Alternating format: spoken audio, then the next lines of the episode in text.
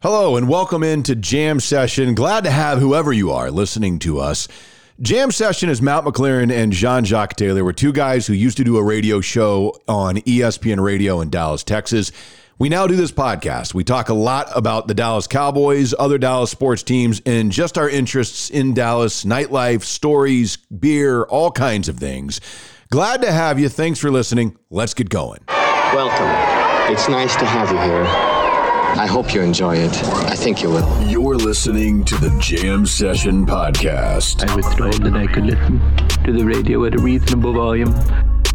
With Cowboys insider. What's your name? Jean Jacques Taylor. That's my name. Radio personality and craft beer expert, Matt McLaren. He's a very strange young man. He's an idiot. Comes from upbringing.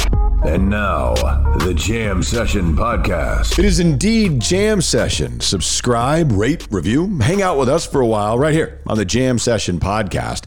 Sponsored as always by Greening Law, a personal injury law firm in Dallas, Texas. Greening Law fights that legal battle so you have time for healing and renewal. But right now, that moment we've all been waiting for has arrived. Ladies and gentlemen, the radio, the TV, the podcast star, the sexy Jean Jacques Taylor. What up, dog? I would be the non sexy one. It's Matt McLaren, and this is Jam Session, the podcast, version 360, asking simply that you prepare to be dazzled. If not entertained. A lot to dazzle and entertain you with here on this version. We've got all sorts of little tidbits of Cowboys news that has happened in the last couple of days. Got some stuff to throw out and around the block. The Mavs pissing Jacques off, and, and he's all angry about it. So Man, we're going to get into all that. And we start off by telling you, as we always do, by Greening Law. Robert Greening and his team, the Green Team at Greening Law, again, and I know many of you like every time I get it, we call Greening Law. Do you get it though? So you think you get it, and then one day you're driving home and a car runs a red light and smashes into you, and you're all dazed. Next thing you know, you got to go to the hospital for something that wasn't even your fault. And you're getting a brain scan and x rays all over your body. You're like, what the heck? I don't know what to do. And then you, you forget. That's why we tell you about greening law, because what you do is you call greening law, see if you've got a case, because if you've been hurt in a car accident, injured on the premises of a business, they're a personal injury lawyer. So they handle all that stuff behind the scenes, all that crap that I don't know anybody else who knows how to handle it, so that you can focus on getting back to the way that you were before your accident. Let Robert Greening take control. No, that's what you should do. No doubt about it let the green team take control of your situation. And you do that by picking up the phone if you're involved in some kind of incident, man, um, that's away from your house. It doesn't matter, business, apartment complex, wherever. If you're not at home and something happens to you and you're hurt, you need to pick up the phone and let the green team handle it. 972 934 8900. Because here's the deal they don't get paid unless you get paid. So you never ever have to wonder, hey, they got they're so successful, they got a lot of clients. Are they really paying attention to me?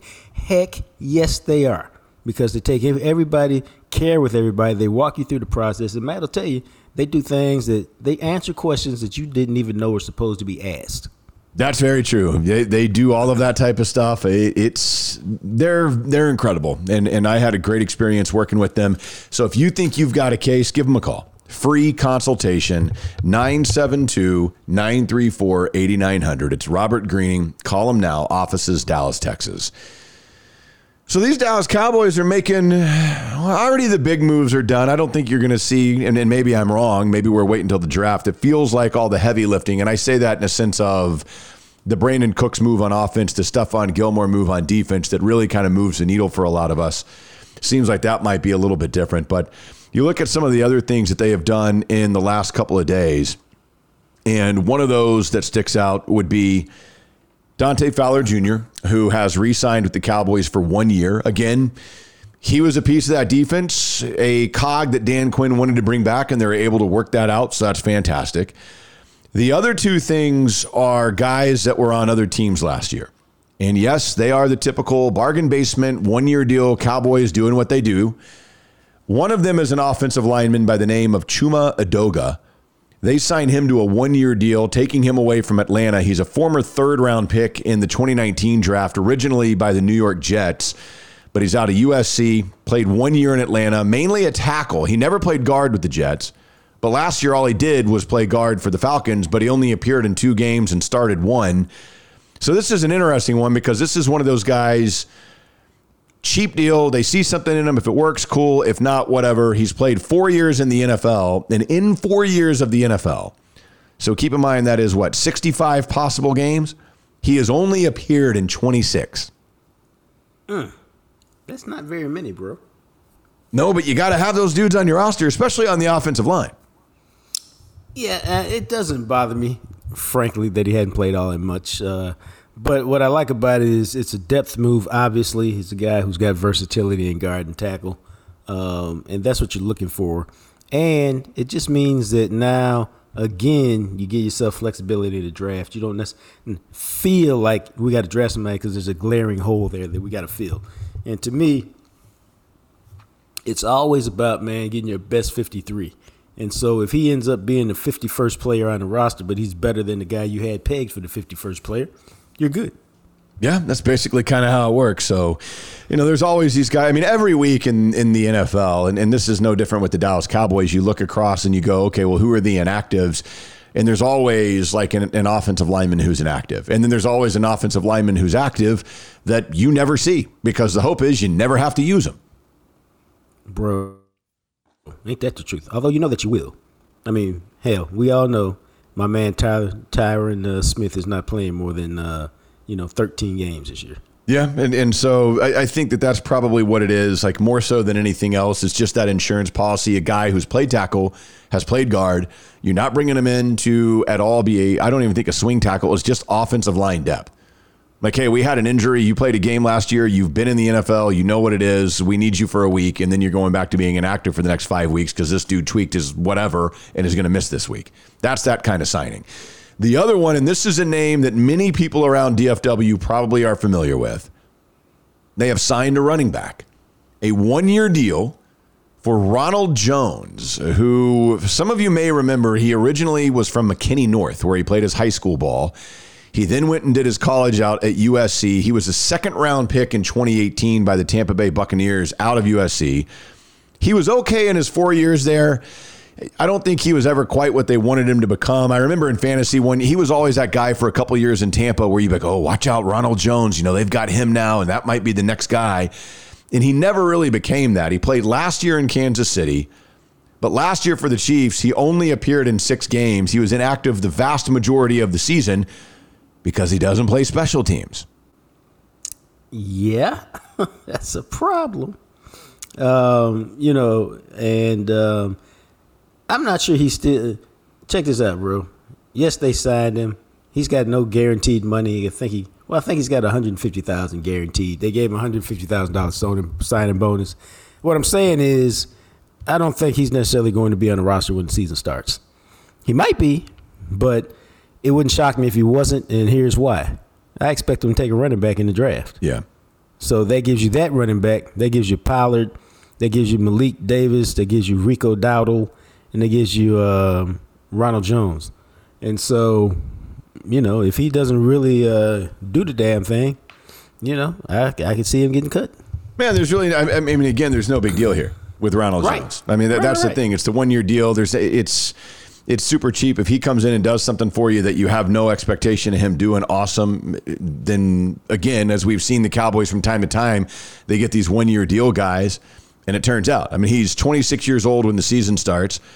He did in 2020 go 978 yards and averaged 5.1 yards per carry with the Tampa Bay Bucks. But then, like I said, he just he never for whatever reason he just never could become what I think the Bucks thought he was going to be. And he he would show flashes like in that 2020 season. But he just never had any consistency. You know, once Fournette came in and Fournette became the guy, and then they drafted Rachaad White, who's going to be the guy this year, and he just kind of was the odd man out, I think. And then obviously in Kansas City, you go there and they got Clyde Edwards Helaire, and then they've got uh, that Pacheco kid who just exploded on the scene this year. And then it's, oh, well, you don't play special teams. You're really our third string guy. Well, we're not going to activate you if you don't play special teams, and these other two guys can do both for us. No, you know, he's already, this is season number six for him, bro. Yeah. Um, he's never had more than 978 yards, and he did that his third year in Tampa. Um, he's a terrific athlete. Uh, just hadn't seemed to click for him, man. So we'll see. We'll see what happens. But you know, we typically say about guys who he's about to be on his third team in three years, which means uh, he's pretty much headed for the door. Yeah, I would think so. So especially because he doesn't play specialties, but maybe he'll shock and surprise us. Maybe he will. Shock and surprise. That's what the Cowboys signings are all about, right? Shock and surprise. So the other thing with the Dallas Cowboys is Tony Pollard did sign his tag, which I always think when you see things like this and it's reported, oh, Tony Pollard signed his tag is like, oh, obviously. of course, Tony Pollard's not going to turn down 10 whatever million dollars it was, which is more money than he's made in his career, guaranteed in one year. So he is he did and now the Cowboys if they so choose can work on a long-term deal if they want or they which I if I'm them I just let Tony Pollard and we've talked about this I hope I draft a running back this year that can come in and that we feel comfortable moving on to unless Tony Pollard does something just unbelievable again this year then if you want you could tag him and keep him around again in 2024 but I I have no idea if I want Tony Pollard to be my my lead running back two, three years down the road. So I, I don't know that I want a long term deal with him unless there's something set up where you get him for like two years and you can walk away in the third year for real cheap or something like that. Yeah, I could see that. Um, Tony Pollard's just an interesting player. It's going to be a huge year for him because he's always been this big play guy. Um, and now, you know, I've told y'all many times he, he averaged 33 yards a touchdown last year. His career average on touchdowns is somewhere in that ballpark, which is insane. Um, but now he'll be the focal point of defenses. The, Zeke won't be the focal point; he'll be the focal point. And uh, there's just a little more pressure when you are the guy, as opposed to you know sharing the load or people look at you as a second guy. And uh, we'll just see how he responds and how he performs. Yeah, we will see. We will see. It's it's really interesting to see how the Cowboys are putting this together because you know the bargain bin type thing and all that. And then you you mentioned the name Zeke.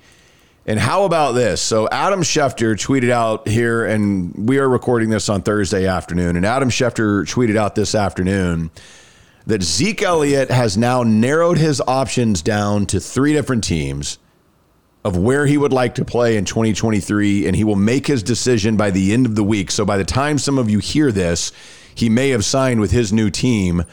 Those three teams he's narrowed it down to the New York Jets to go play with Aaron Rodgers, I guess. The Cincinnati Bengals, which when he got released, I thought the Bengals made a ton of sense because he could back up Joe Mixon there, and that, that just worked. And the third team being the Philadelphia Eagles. Now, I'm, I'm not going to say traitor because, hey, he, he did it all for us, and, and the Cowboys are the ones that let him go, but the Eagles. You know, man, I think either one of those teams would work. And what I mean is this the Eagles work, obviously, for him. Oh, y'all got rid of me? Y'all don't think I'm no good? Fine. I'm going to go help join the Eagles and help kick your ass and go to a Super Bowl. Okay, I get that thought process. New York Jets, up and coming young team. Uh, they got a really terrific running back coming back. I can split some time with him, share a load. Got Aaron Rodgers coming in quarterback. They're going to be a contender. They should be a good time. And who doesn't want to live in a Big Apple? Mm-hmm. Um, and then number three, Cincinnati. I got Joe Burrow as the quarterback. Uh, they've proved that they're going to be a good team as long as Joe Burrow's there. They got plenty of receivers. They got Joe Mixon. So again, I can get in, fit in where I get in where I fit in. And who's not going to love a Buckeye like Zeke in Cincinnati? No doubt. Very so, true. So I don't think he can go wrong with either one he gets. Oh, just so y'all know, the Jets also play your Dallas Cowboys this year. Uh, so he'd have that opportunity. Um, Cincinnati doesn't, but hey, again, you're a Buckeye in Ohio. There's probably all sorts of off the field money he can make as a uh, as a prodigal son returning home. So he's in a good spot with the, either one of those choices. Where do you think he'll go? I think he's going to go to Cincinnati, and I say that in a sense because. Philadelphia uh, signed Rashad Penny in free agency. If he's healthy right now, where he's at in his career, he's got more explosion than Zeke does. You've still got Kenneth Gainwell hanging around if you're Zeke, do you want to sign with Philly with the idea that if Bijan's there at 10, it makes so much sense for Philly to take him? Now, that being said, to your point, you get Dallas twice a year. You can be like, hey, double birds to you guys. It, this if, if I've got two games left at old, of old Zeke a year, I'm saving them for the Cowboys.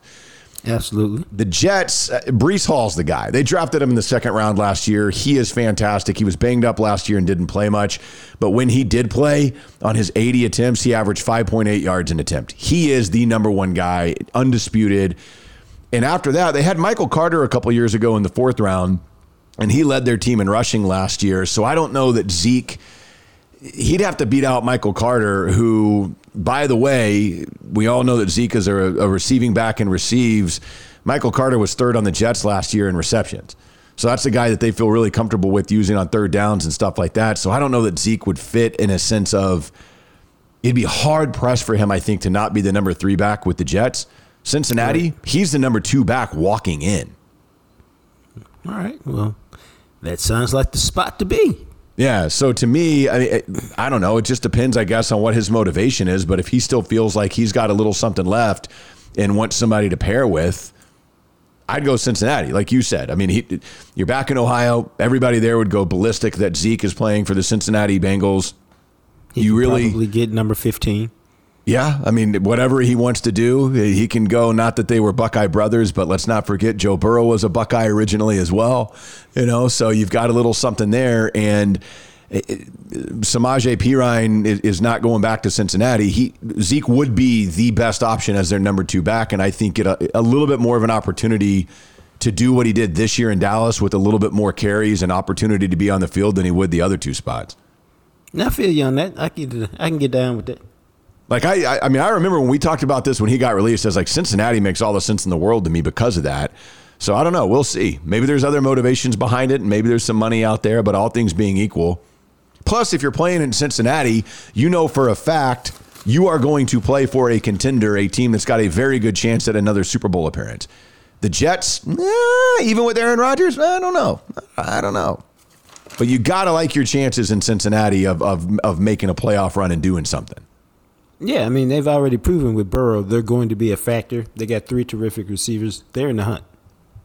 So you look at this. The other thing, and and you just sent me this, and this is wild, man. Because again, you got to applaud teams that understand you got a window. The window is now. You got to make the moves to try and make this happen. But this is a report that is surfacing on Twitter now that the Buffalo Bills, the Buffalo Bills and let's see before I before I say this, the guy who put this on Twitter though is not verified and is some random dude.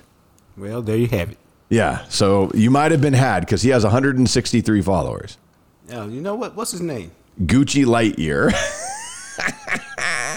now, I don't know if I did that on purpose. Okay, I, mean, I did it on purpose, but I thought somebody else sent that. Is what I'm saying. Yeah. Okay. Yeah. So no, I haven't seen it from anybody else. So because there's a, a, thing on Twitter that the Bills I would never send you G- G- Gucci Lightfoot. Yeah, the Bills and the Cardinals are trying to work out a trade for DeAndre Hopkins, and I was trying to like I just saw that, and I was looking at it. I was like, wait a second, is this true? And so I looked. I was like, I don't know. Maybe it is. Maybe it's not. But it's not by anybody who covers the NFL or anything like that. All so right. I don't know. Well, there you go. Because I was looking for something. I was looking. I can't remember. I've been doing a lot, as you can see. Yes, yes, you have been doing a lot, and and that's. But that's notice okay. I sent it to you, but I didn't send it to the masses. Thank God. People will be like, "What are you talking about, dude? What? This isn't true." Exactly. Or maybe it is. Who knows? Maybe somebody is just hoping that it'll turn true. I have no idea, man. And now neither do I. Yeah, but I haven't seen that anywhere, so We'll see. But the Cowboys making it happen, man. I, I, again, as I've said, I said this in our last podcast, I've been really pleased with their offseason. I've really enjoyed what they've been doing and looking forward to seeing the impact that some of these players have. And here we are, we're about a week away from turning the calendar to April. And then all of a sudden, it's hardcore focus on the draft. I mean, Dan Quinn was in Tuscaloosa today viewing Alabama's pro day, seeing if there's somebody out there that they want to draft. And you can do a lot worse. I've always said this. Once you get into the mid rounds, you could do a lot worse than just drafting kids that play like on Georgia or Alabama's defenses.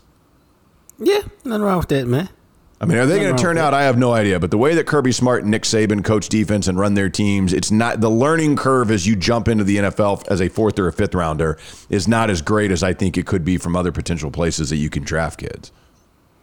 No, I mean I'm not going to argue with that. You can never go wrong with Alabama Alabama, guys. Speaking of that, um, your boy DJ Fluker is a bust in the NFL. Looks like he's decided he wants to be a player again. Oh yeah, wow. I mean, he he looked like he dropped like a hundred pounds, and his now he's ripped up and cut up, and uh, ready to sign with somebody. That is very interesting. That that's a former former first round draft pick by the Chargers, if I recall off the top of my head, out of Alabama, like you mentioned. Played in the NFL for a few years and was never anything. I mean, he might he played for four teams, I think. Well, that's because he had the pedigree. Um, but no, he looks he looks like a Greek god these days. Okay, let's see here. Yep, I just pulled him up. Yeah, San Diego with the Chargers for four years. I knew I remember him with the Giants. I don't remember him being in the league after that. He played in Seattle for two seasons and then went to Baltimore in 2020. He did not play at all in 2021 or 2022. Yep. Interesting. DJ Fluker, huh? He was at uh oh here it is. He was at the uh, Alabama Pro Day. Okay, the former Tide star weighed 403 a year ago, shed close to 70 pounds. Like I said, he looks rocked up. Holy crap, he does look jacked. My Oh, you- God. Oh, you found it. Holy cow. I mean, he never looked that good when he was playing. no, we're, we're talking about a guy who's a massive human being who looks like he's got a six pack right now. He's 6'5, 330 pounds. And, And he says- no fat on him. He says, Y'all thought I was done. Y'all thought I couldn't get lean and get healthy. Y'all thought it was impossible. The only thing impossible is giving up. Oh my gosh. Yeah, okay. This is. Okay, uh, now the only thing I'm going to say is don't bring that shit here, dog. no, you- Like, you, you don't it- want DJ fine. Fluker? No, I'm saying don't bring me that attitude. Oh, okay. I got you. Like you did all of that to yourself, so don't now that you cut real. up start going about y'all. No, it was all you. You decided to be a piece of crap player and let yourself get out of shape and be an embarrassment. And then you decided, why should I waste all this talent God gave me? Plus, it's hard to find five million dollar jobs out there in the street. Let me go see if I can maximize my God given potential. So, and that's fine, but don't let's let's not go bl- start blaming it on other folks, bro. yeah, I'm, I, I don't disagree with you. But he does look like a Greek god right now. Yeah, he's he looks large, and that's the type of guy because of his pedigree, and he played in the NFL a long time. You could do worse than bringing him into camp. Dude. I mean, he, yeah, I'm pretty sure he's got a six pack right now. I mean, seriously, you you can do worse. There are guys that will be in camp that are worse than him, and if you want some offensive line depth, why not throw him a bone and see if he's got a year or two left in him? Yeah. Because you never know. That's why I don't mind. I'd, I'd bring anybody into camp. You know, hey, great. I don't have to have you on the team. I don't want. I don't want to give you a deal where I got any dead cap money. But hey, you know, here's your pay for being in camp. You make it that. awesome. If not, well, see you later. Yeah, it's been real. Yeah, it's pretty much how it goes.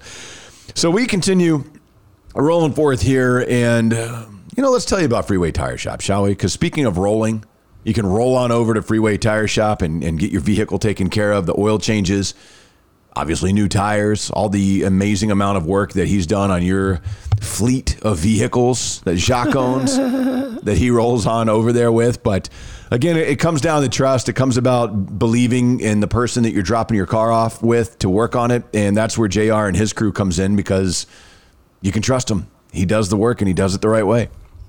Nah, man, thing about JR is uh, I was always uh, impressed by the customer service because that was A1. Uh, and he learned that being in the uh, management program over there at Home Depot. But once I started working with him and dealing with him, man, it's the trust factor that got me. It's the trust that you can trust him to diagnose what's wrong with your car. And then the trust that uh, he's going to use quality parts to fix your car.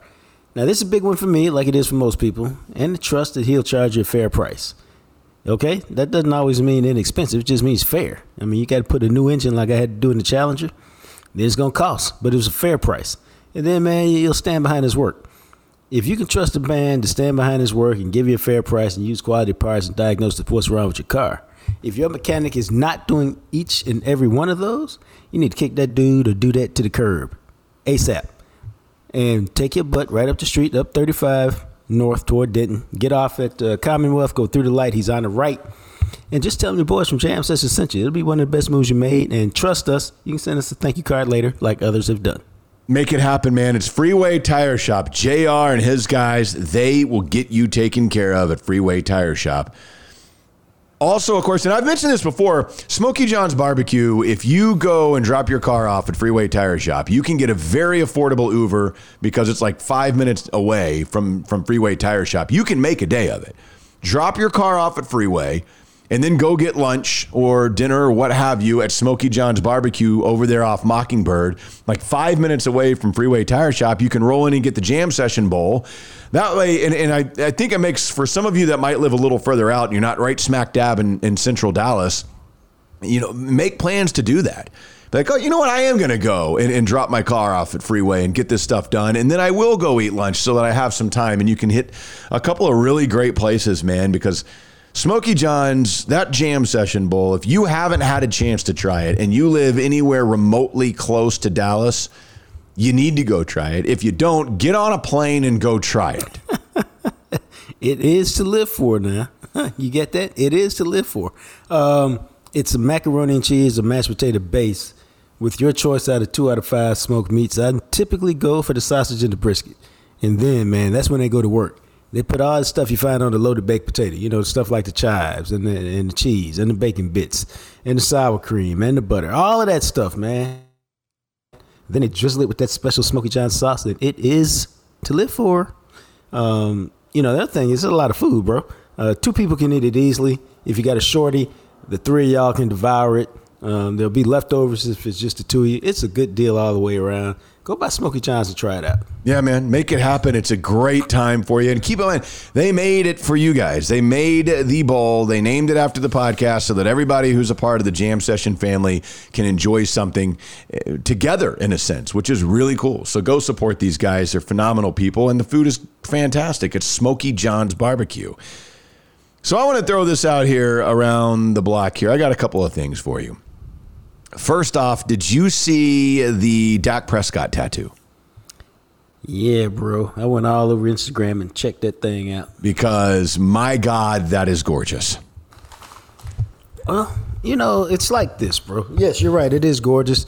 It's uh, I forget the name of the company that does it, but you can find it pretty easily on um, on uh, Instagram. But you know, man, with my dude, my dude had been obsessing about getting getting a tat since he was 16, and you got to wait till you get 18 to get it legally. And as he was getting closer, I was telling him, I said, "Hey, man, if you want to get a tat, go get a tat. The one thing you cannot do though is get a cheap tat. If you're going to go down that road, go pay the extra price to get quality work because it's art on your body that will last a lifetime. Now, it wasn't too hard to sell because I don't know if you remember, man. I told you a friend of his got a tat on his shoulder that just said humble. Yeah. And I walked up to him. I said, Austin, I'm being real with you, young man. Did you do that with a paper clip? Wow. Is that bad? And he started laughing. He said, No, sir. I said, But one of your homeboys did that. He said, Yes, sir. I said, I can tell, bro. Next time, spend the money Yeah. and just get it done properly. And so when my dude got a tat, man, I think I think we gave it to him for his 18th birthday, but it was like twelve hundred dollars. Yeah, reality of it is you do not want to pay less than $100 an hour. And nowadays, That's that's right. That's actually right. That is Yes. exactly right. nowadays like you, you know there are artists who charge more than that depending on the the tattoo depending on there's a variety of things you know you can look at 120 150 dollars an hour some tattoo artists if you kind of get with them and you talk to them if you're looking at doing a lot of work they'll lower the cost because they know okay this is not somebody who's just coming here to do one tattoo for three hours. This is somebody who wants like 20 hours of work on their body. And it, you know there, there's just different ways that you can do it. But what's interesting about this one is this is from a tattoo artist named Andres Ortega, who Dak apparently had fly in from his shop, Onder Inc. in Glendale, Arizona. And this is the same dude that tattooed CeeDee Lamb's back tat last year. And he flew in with a couple of his tattoo artists, with three other artists. So Ortega, Romero, Sarahi, Sarahi, and TB flew to Dallas went to Dak's house and tattooed him at his home. It was about 10 hours later because four artists were working at the same time and they completed an entire full leg piece that incorporates the Dallas skyline. I see Daffy Duck on this, Marilyn Monroe. I mean, th- this is an incredible looking piece of art. No, no, what I want to know is um, some of these I can figure out, and some of them I, I don't know what the significance is. I thought it was cool that he had poor, poor whatever the name of the, of the trailer park where he grew up in, Piney Torreys or something like Yeah. that. Yeah, Pine Uh, Creek he's got- Estates. Yeah, Pine Creek Estates. He's got that right in the middle of it, so you get that, and he's got this kind of uh, winged angel Pegasus. I assume that's some kind of symbolic thing for his mom and his brother uh, with the Dallas skyline. I mean, it was uh, dude. If you if you're into tattoos, it was it was nice, and I wondered how painful it was, and and how long can you before you can take a shower and all that kind of stuff. Yeah, it usually takes a while. I mean, four artists working at once to knock out a a. I mean, because again, you're talking about that's probably a. If one guy is doing that, I, I would imagine that's a 20 plus hour tattoo over course of several sessions.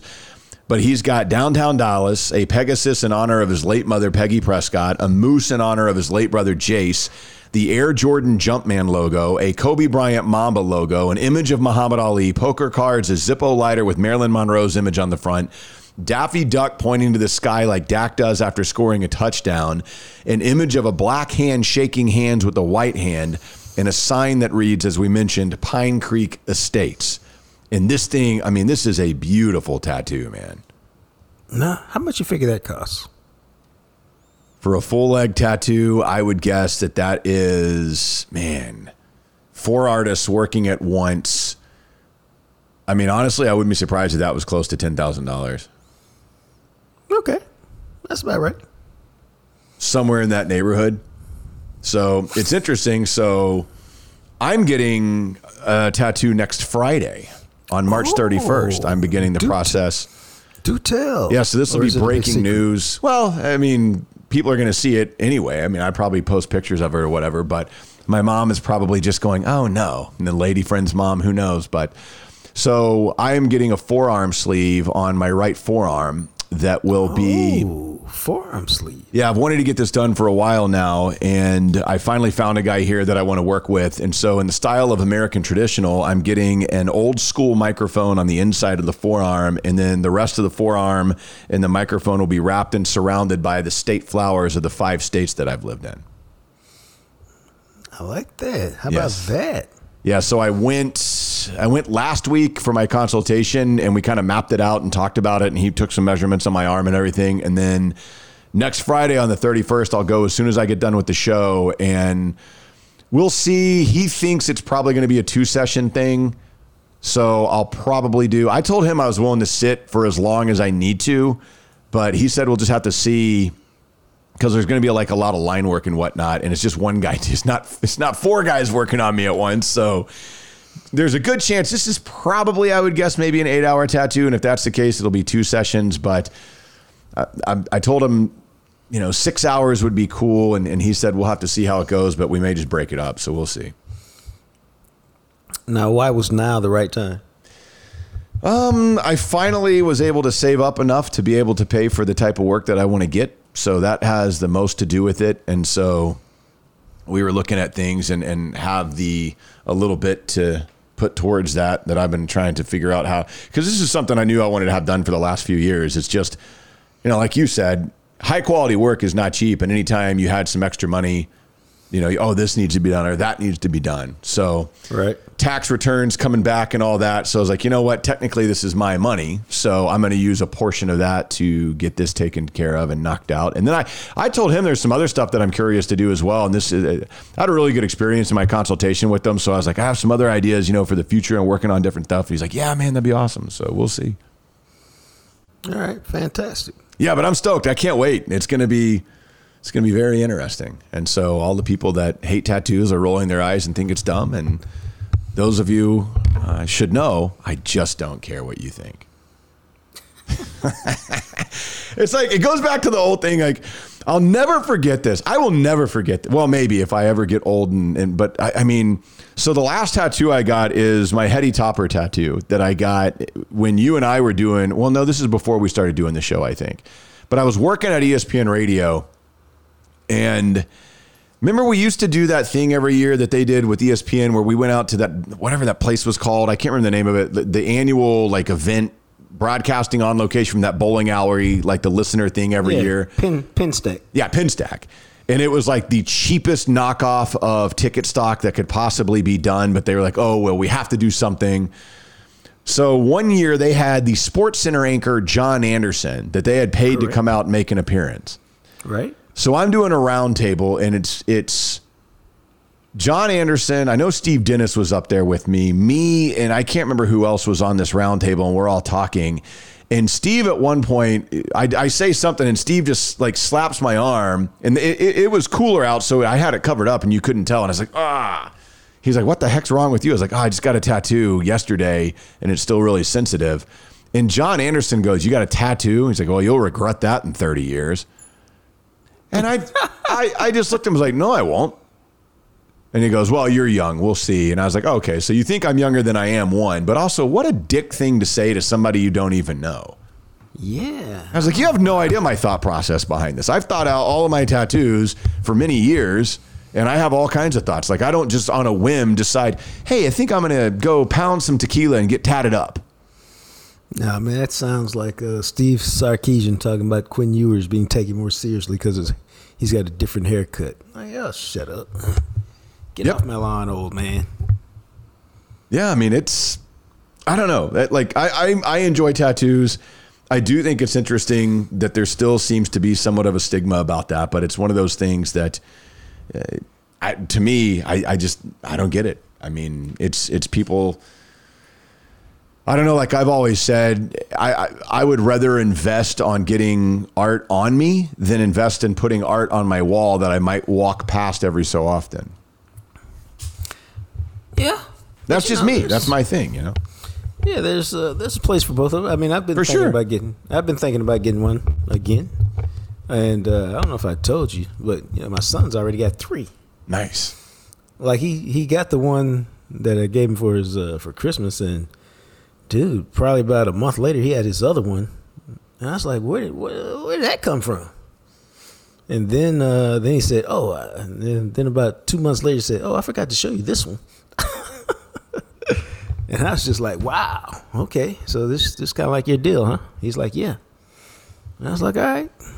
Yeah, I mean, once you get somebody that you can work with, especially like there's some other things. Like I told this dude, like you can go back and then it's like, okay, well, how about I? If, can I pop in like in a couple of weeks and just do something right here for like an hour? He's like, yeah, you know. And then that way, like once you get that relationship established, you've got somebody you can work with that does really high quality work that you can get in and see, and you're not breaking the bank, so to speak, because they know that you're going to be a regular customer and that it's something that you both have a passion for. So I've been looking for somebody like that. So I'm glad I met this dude because I really enjoy what he does. So yeah, that'll be wild, man. I've got eight days left with my forearm the way that it has looked most of my life. All right. Well, uh, is your fore? I can't remember, bro. I'm sorry. Is your forearm naked right now? Yeah, yeah. I don't have anything Okay. on my forearms. And it's you going you going wrist to elbow? Yeah, I'm going wrist to elbow, and then the elbow. The elbow thing will be interesting because he was talking about doing the actual elbow will probably be left blank until the forearm completely heals. Because he was saying that doing most people get really simplistic stuff on their elbow because it's a really hard thing to tattoo. But he has an idea for putting a flower there that he said like just coming in and doing just just that after everything else is healed completely would be the way to go because that's such an, a weird area to tattoo and it can be really uncomfortable. So that'll probably be something like down the road, like in a couple of months that I end up getting. But it'll be a full like you know yeah wrist to elbow up into my other tattoos on my upper arm. Cool, cool, cool. Looking forward to it. The other thing that I got to throw out, and I, I I need everybody to know this, and I get that this is not necessarily a new movie, but we have been making our way through some of those. Like we saw, we saw all the Best Picture nominees for the Oscars, except for Avatar. But now we've been going back and watching like some of the actor and actress nominees and whatnot, just for fun. Well, there is a movie that Netflix put out, and it came out back in September of last year called Blonde, which is a American. It's like a biopic, but it's a fictionalized version with some truth mixed in on the life of Marilyn Monroe. Right, right, right. The actress who plays Marilyn Monroe, Ana de Armas, who has been in several different things, was nominated for Best Actress for this role. And I had I got to tell you this. I don't know that I've ever seen a better role in a worse movie than this. This is one of the worst movies I've ever seen in my life. Jesus. It's trash. It's horrible. I, I, I like my brother said that they like stopped watching it like 30 minutes into it. I've heard other people say that. She's incredible. She is riveting. She's everything that I think in our minds we think Marilyn Monroe was. Gets the voice right, her expressions of emotion. She's it, it's a beautiful performance, but the movie is so just god awful bad. I was ready to walk away from it 45 minutes into it okay, why is it so bad? super clunky. They switch from color to black and white all the time. You have no idea what time period you're in in her life. You don't know. Like she, she just, this is no joke. They went from one scene to the next scene. She's having a threesome with these two guys. No clue who either one of them is. Now, after they have this gratuitous threesome sex scene that's shot all weird and wonky, like five minutes later, they're all sitting around and they finally explain who they are. And you're like, okay. I mean, there's so many times where she, it's like whoever put this movie together just assumed that when you watch it, you know, you already know everything about Marilyn Monroe, so none of this needs explanation. I definitely don't want to ever, ever want to do that. And I was just sitting there going, what, what part of it? What, okay, so what happens now? They jump around. They would show, that here's something that Marilyn's doing. You're like, okay, is this happening now? Is this, there was no timeline to it. They jump around her career. They completely ignore her first husband and go right into Joe DiMaggio, who you don't even realize is Joe DiMaggio. I mean, I did because he said something like, oh, I was a, a ball player. But you know, it, like if you didn't know that she was married to Joe DiMaggio and that he played for the Yankees, you'd be like, well, who the hell is this guy? Jeez. I mean, it was just it, it's the direction choices on this were atrocious. I literally one of the worst movies I've ever seen. That sounds like now. As a matter of fact, we were watching it and I was so out on the movie that I went and had a phone conversation for 30 minutes in a different r- room and then came back and finished it. And we didn't even pause it. Wow. I mean, and, and she agrees. She's like, God, that movie was horrible. I was like, yep, it, it, that is. And again, it's like I said, for the performance that she gives, which is very well deserving of an Oscar nomination. I literally can't recall seeing such a performance like that in a movie that was so scatterbrained and just bad. That's interesting. You phrase it like that because that's uh, it's just interesting. It is. Oh yeah, I mean, there's there's one point, and and so for instance, like some of this is just made up. They don't know if it happened to Marilyn or not. So they they show an abortion scene in this of her going and, and trying to have an abortion because she got pregnant from one of the dudes in the threesome or some crap. And so, you know, you don't really realize what's going on. She's just all of a sudden laying on a table and they're going to do this to her. And then at the end, when she ends up getting pregnant because her third husband was, was the playwright Ar- Arthur Miller, and her and Arthur Miller were trying to have a kid, and she's pregnant, and the fetus in her womb starts talking to her, and you're just like, what is what is going on? What are you people doing? And the baby's like, please don't get rid of me this time. She's like, what? No, I wouldn't do that to you, but you already did. I mean, it's just like, what are we doing? Wow. I mean, I, I, it's just, just it was trash. It, it's trash. I don't know. I mean, after watching Brendan Fraser in a movie that was depressing, but was I was very very good in his performance, and then watching her performance, which is really really good, I'm just like, my God. Like you just wish you could cut out all the other crap in this movie, show me 30 minutes of what she did, and I would be like, "Yep, she's got it. That's awesome." For sure. So don't waste your time if anybody if anybody was thinking that or came across that that movie it's just god awful. It's horrible. It's really really bad. Well, So- you, convinced me. I'm, I, I'm, yeah. Know, I'm riding with you. Stay away from it. I want everybody to know do not watch the movie Blonde. It is trash. Unless you really like lots of nudity, Oh.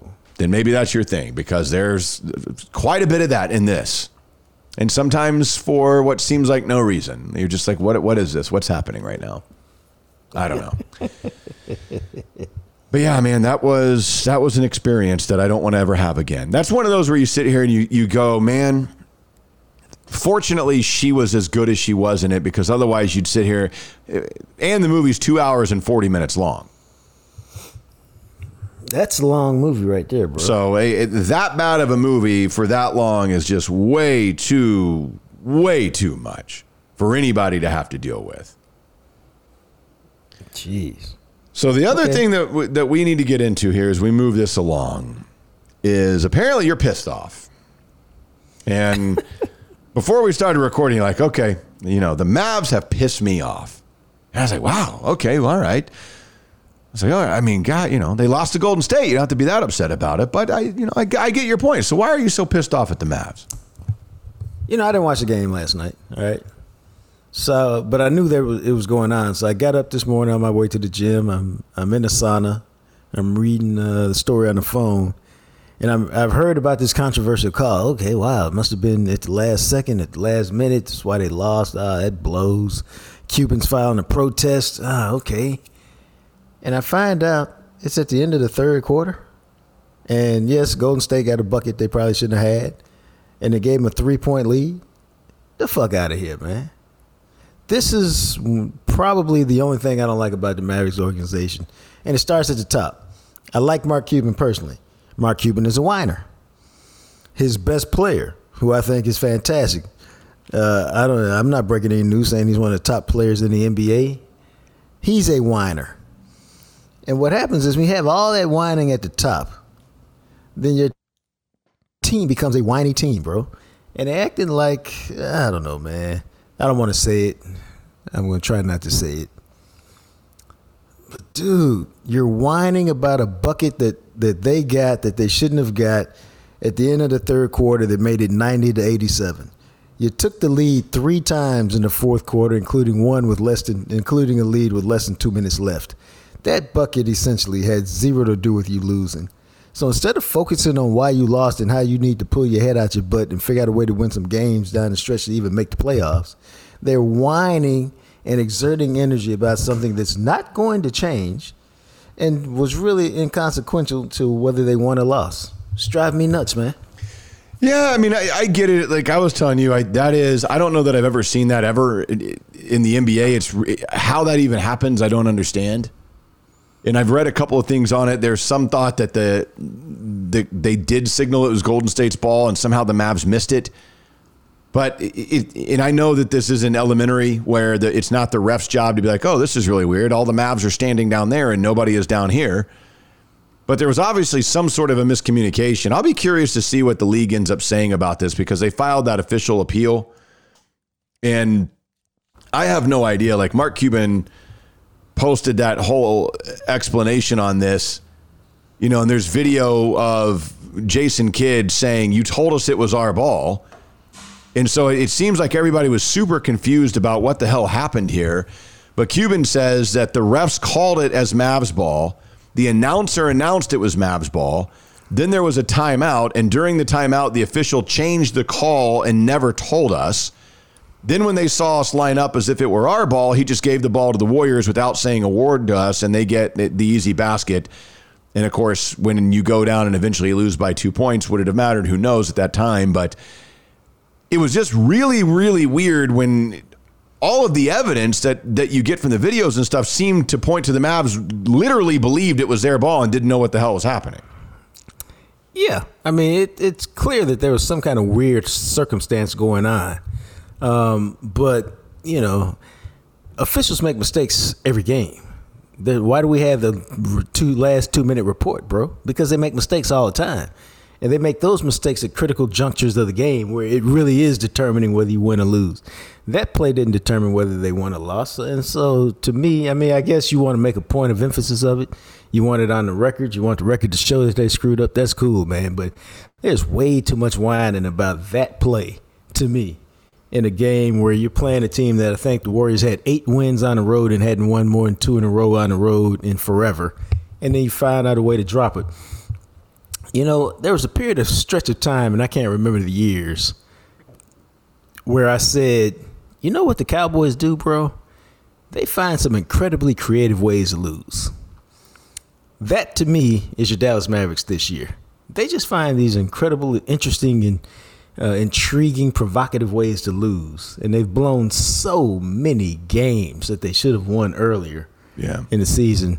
Uh, if we probably went back and looked, man, there's probably easily seven to ten games that they blew, um, either through you know making missing ten to twelve free throws Yeah. or ten to fifteen free throws, or big leads of uh, you know more than fifteen points that they blew and eventually lost the game. And you know, man, they've just they've just been so sloppy with the win loss column that they're now the chickens are coming home to roost. Yeah, they are. And, and now it's it, this is tough, man. You got nine games left. You're 36 and 37. You are a game under 500. You are in ninth place. You are tied record wise with the Lakers, but you own the tiebreaker over them. And you are a half game ahead of the Utah Jazz and a half game ahead of the Pelicans for 11th and 12th. And I mean, you needed that. You you they had to beat Golden State. You needed that. Because it would have given them the tiebreaker. Yes. Too. hmm This is very dangerous for the Mavs. And I'm talking very dangerous in a sense. The idea of them not even making the playoffs, I'm, I'm not talking about the play in. I'm talking about like missing completely is very real. And that would be a disaster. I don't know how you explain that one away. Uh, what do you think about the job Jason Kidd's done this year? You know, I was talking to somebody about that oddly enough earlier today because, oh, I know why. Because today, March 23rd, is Jason Kidd's birthday. And I, I don't know what to think of it. It, it. It's it's obviously a disappointment. This team was supposed to be better than this. Luka's missed some time. They made the move to get Kyrie. I, I just don't I don't know what to think of it. That's a good question. I don't know what to think. I, I don't. It's it, it's almost. I mean, if you fail to make the playoffs, I don't care what else had happened. That's on you. And, and defensively, they're not what they were. It feels like no matter what happens, Luka still has this unbelievable whiny ass problem of bitching at the refs nonstop, constantly. That I thought at some point he would grow out of, he would have a better understanding of, he would. I don't even know what the the thing of it is that there would be a change in him of okay, I'm in year five now, and, and I realize I can't be like this, even though I get heated in the moment. I've got to learn how to control this that, that he hasn't learned yet, that I think hurts them sometimes. But I don't know. Yeah, that's a good question. Yeah, I don't either. I'm still formulating an opinion. I don't think he's done a good job. It's a matter of how bad a job he's done. If they miss the playoffs and it's a god awful, piss poor, trash job that, quite honestly, might just get him fired, unless Luke is like, I'm an, you can't fire him. Yeah, that's that's true. Now you know Cuban doesn't is not really a reactionary guy when it comes to hiring and firing coaches, and so you may have some more leeway there. But you definitely would be on the hot seat next year. Because, and you're right in terms of it really depends on Luka. You know, he's at that point in his career where he's running a franchise. So if he thinks you're good, then you're good no matter what. And if he thinks you suck, then you suck no matter what. Yeah, pretty much, man. But it, I mean, this is. I just can't believe we're talking about a Mavericks team that at this point in the season is a game under 500 and is in a serious threat to completely miss the playoffs. Fortunately, they get back to back games with Charlotte and then Indiana, and none of those teams are good. Then they got to play Philadelphia, Miami, and Atlanta.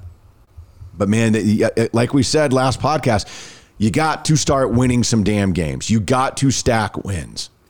Yeah, I think what are they four and eleven uh, since they made the the Kyrie trade.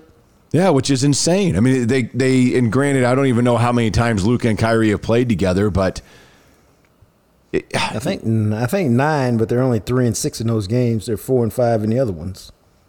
I mean, it's one of those things. You look at it last night. Okay, well, no Kyrie. Luka goes for thirty, had seventeen assists and seven rebounds, and then it's obvious that Jaden Hardy's got a little something. He was fantastic, but you just can't lose that game, man. You cannot lose that game. And they can't lose. You can't lose either of these games coming up to, to Charlotte. And I know they're back to back. One's at home, one's on the road. Charlotte's trash. You should beat them. Indiana's trash. You should beat them. Win these next three. Because you're a better team than the two teams that you're going to play in the next three games. No, you're right. They are. Um, and now we say that, but hell, didn't they just lose to Indy, Indiana uh, a couple weeks ago at the crib? Yeah, I, Yeah, the answer is yes. I know, right? you know, it's it's it's one of those. Philadelphia is probably better than you. Miami, that we'll see. Atlanta, eh, you and Atlanta are similar. Go beat Atlanta. I mean, win four out of these next six games. yeah, that would be nice. I just, you know, I have some, I have some sympathy for them because they have not been able to get Kyrie and, and Luka together. But I don't have, but that's that's um, what do you call it? It evens out because of what I just said. They've blown Yeah. so many games early in the year that they've lost their um, what's the word I'm looking for? You know, they've lost their benefit of the doubt. They, you know, they just are what they are. yeah. I, at the end of the day, you're right. But I would just be, I mean, I got to tell you, I will be absolutely floored. It, I never ever thought they would miss the playoffs with Luka Doncic on this team. No, I'm I'm going to assume that they still figure out a way to get it done. I That's just, what I'm going to assume. I hope it, so. They ain't making it easy. You know, the other thing of this is the Dallas Stars. When you look at teams, and the Stars are going to make the playoffs. I mean, this is a team, they've got 11 games left. They've got 90 points. They still continue to lead the Central Division, although they've fallen off in the conference a little bit behind the Knights and the Kings.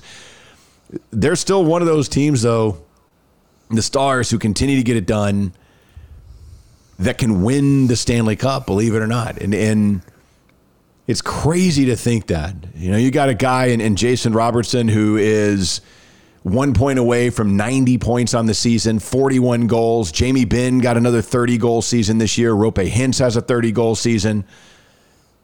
They're a really good team that's a lot of fun to watch, and, and I'm glad that playoff hockey is coming back around, and they're they're for sure going to be a part of that, which will be nice. But the Mavs, man, it's just it's it's so wild that the Mavs have struggled the way that they have struggled and they just have not been able to figure out a way to put it all together. But like you said, I mean, part of it because of health, which is frustrating. But I don't know. Maybe the Mavs are one of those teams. If you could just get into the playoffs and you're healthy, maybe you look at it then you're like, oh my god, healthy Kyrie and Luka together are, un, are unstoppable.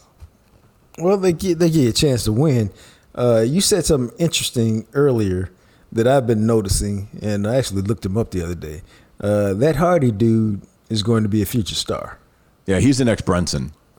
Um, and here's the thing: it's uh, not everybody can score in the NBA. Guys can play defense. Some guys rebound. This dude is like two years out of high school, dropping twenty point games like it's a regular deal. Now his field goal percentage is not as great just yet, but it's clear that he's a what? He's a scorer.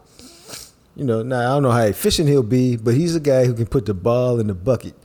And there's always a space for those guys in the NBA. And if you look at his pedigree, you know, second round pick, 37 years, 37th pick overall, he's a future star, bro.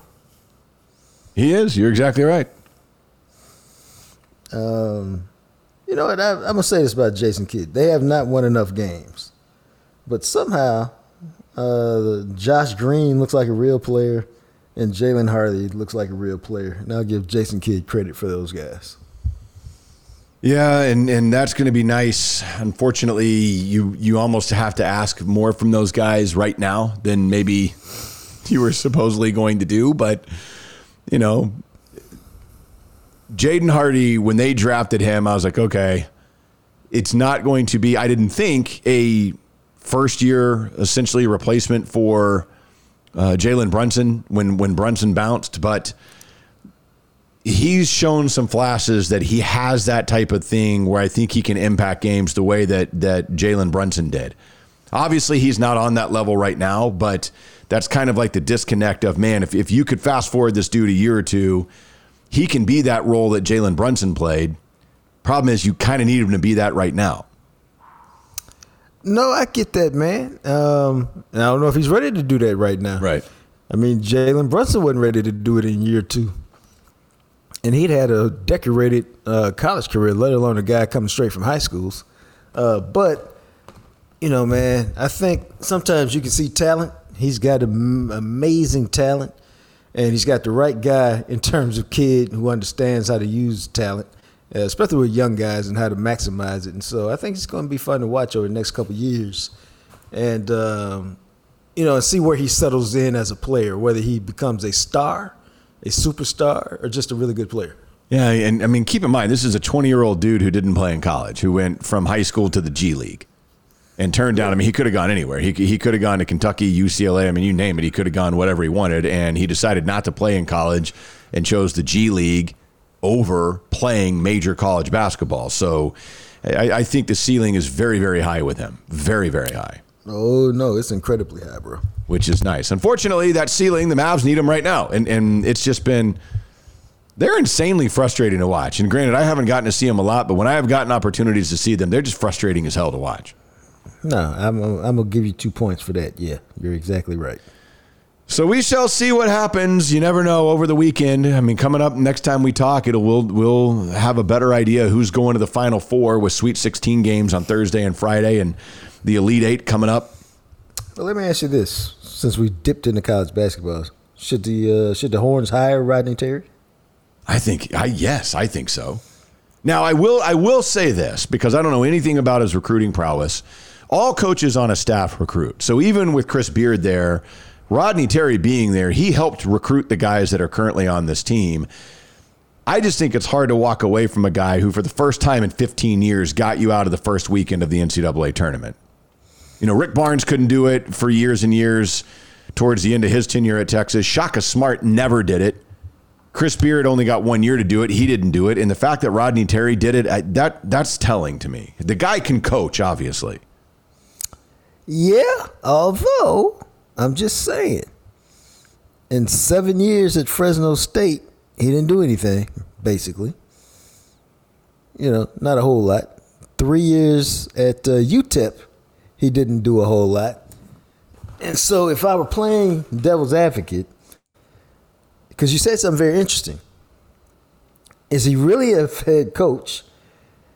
And can he keep you at the at the level that Chris Beard was taking you, or is he a guy who had a great run because there's nothing in his resume that says he can be he can be as a head coach what he's doing right now?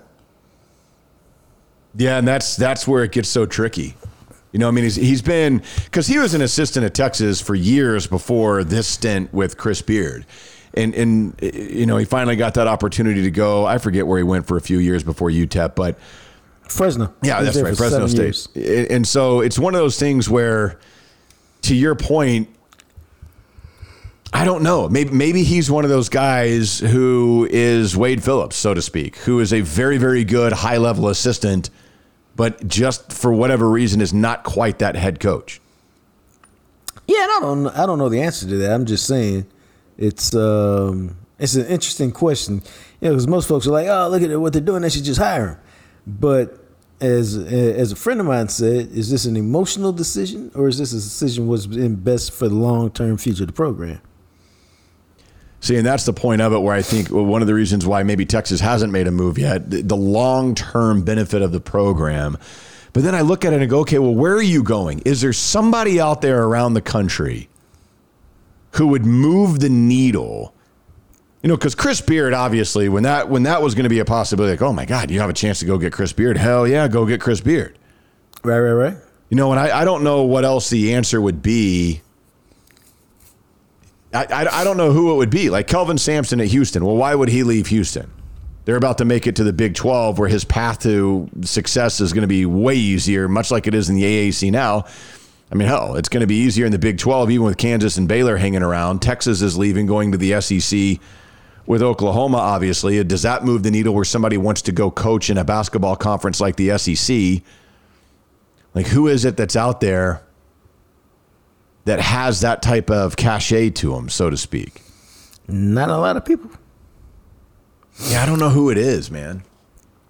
Like I was looking at his record, uh, his coaching record. In his last three years at Fresno State, 25 and 10, 20 and 13, 21 and 11. And that got him the job at UTEP.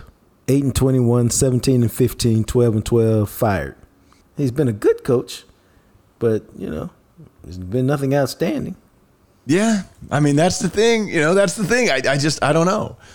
And then you look around, and, and is there a way that you go out and you get, you know, Brian Dutcher, maybe, the, the head coach at San Diego State? But that, okay, well, that dude's 63 years old.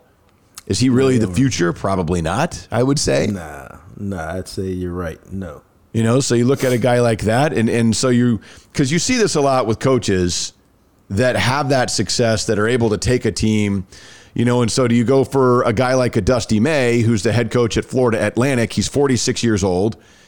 Obviously, has had some success. I mean, Florida Atlantic is a very good basketball team, and has is 33 and three this season. But again, just sticking with that guy, this is a guy who is now in his fifth year at Florida Atlantic, and they're just now getting into the NCAA tournament for the first time. Mm, mm, mm, so I don't know. I don't know what the answer for Texas is because the Chris Beard hire was obvious. I mean, it was like, oh, just go get Chris Beard.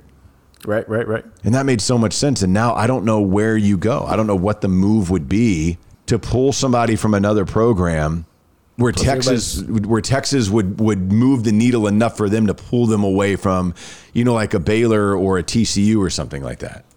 Yeah, I don't know. I mean, he may get it. And I'm not saying he shouldn't get it. I was just saying there's some questions around him. There's part of the reason why he probably hadn't gotten it yet. Yeah, I mean that's that's where I don't know, man. Like, do you just go and try to money whip a guy like a Jamie Dixon to leave TCU? Go like, hey, come coach in the SEC. He's like, well, I've been at TCU for what seven, eight years now. Yeah, I don't, I don't, I don't even like the idea of money whipping Jamie Dixon. He's just a guy to me. So I, I, I Oh, you know what you can go do? Here's what you can go do. If you want to, if you want to money whip somebody, uh, go money whip Jay Wright. okay, I could That's buy into Jay Wright. Hey, he's had a year off now. Hey, juice is flowing. I know you're an East Coast guy, but hey, former Villanova coach. But hey, Yeah, I mean, this is a Uh, dude that's won a couple of championships. Yeah, why not? Come to Texas, experience, uh, you know, uh, salsa and tortilla chips, and uh, you know, we'll pay you whatever they're paying you at Villanova. We'll triple it. We'll pay you like a football coach. Yeah, I, see- that that I mean, he's only 61 years old. You know, you could probably get a few more years out of a guy like that. See, the problem for Texas is they were fairly, they were good, but largely irrelevant. Good, but largely irrelevant because they made the tournament, but never a threat. Uh, but when you add Chris Beard, they're becoming relevant. And they're relevant now with their run now. And so you have to take advantage of that momentum and that opportunity. Yeah, this is going to be very interesting to see because your next coach is the coach that takes this team into the SEC, which is quickly becoming. I mean, keep in mind the SEC has three teams in the Sweet 16 this year, and you look at some of the schools in the SEC. Used to be it was Kentucky, and everybody else was an afterthought. Every once in a while, Arkansas might do something, you know. But you look at what Alabama's doing now, what Bruce Pearl's doing at Auburn. You've got obviously Kentucky, who's going to be the blue blood. Of course, Arkansas still hanging around, and some of these other programs like Tennessee that's coming along a little bit with Rick Barnes, who can always flare up and do something. You know, there's some depth to this conference now in basketball, not just football. It's going to be interesting. This is a really interesting thing to see what Texas decides to do here. No, well, let's see. You're right. It will be interesting, whatever they decide. And what do you do? What if he goes to the Final Four? What if they win the national championship with Rodney Terry? Don't you have to make him the coach after that? Well, if he gets to the Final Four, you're going to have to make him the coach. That's the thing. to if he gets to the Elite Eight, you probably have to make him the coach. See, and that's the thing because I, I I expect Texas is really good. If, if if it's Texas and Houston, the Elite Eight, that is going to be a brawl. Hmm, could be a really good one. We shall see. We'll see what happens this weekend. Everybody have a great weekend. Enjoy it. Appreciate you guys hanging with us all week, and we will talk to you again very soon.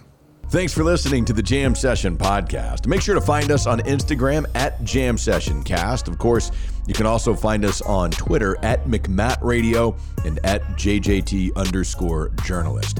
Our podcast is sponsored by Greening Law, a personal injury law firm in Dallas, Texas.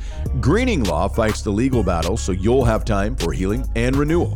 Give them a call at 972 934 8900. Greening Law Office, Dallas, Texas. As always, thanks to Purple Elephant Music for the music you hear at the end and the beginning of each episode. He, of course, is the radio, TV, and now podcast star, the sexy Jean Jacques Taylor. And me, I'm just a guy, Matt McLaren. We'll catch you next time right here on the Jam Session Podcast, available everywhere you listen to podcasts.